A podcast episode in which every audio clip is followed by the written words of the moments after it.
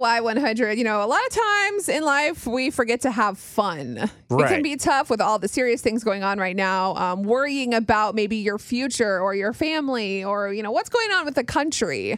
But we're so busy watching out for what's ahead of us, we don't take time to enjoy where we are. So, this is just your daily reminder to enjoy today and appreciate all of those things that you do have. I love that. Count your blessings and count what you're grateful for. That's the way to go. That's right. And your 715 second date update is next to make you feel good about dating.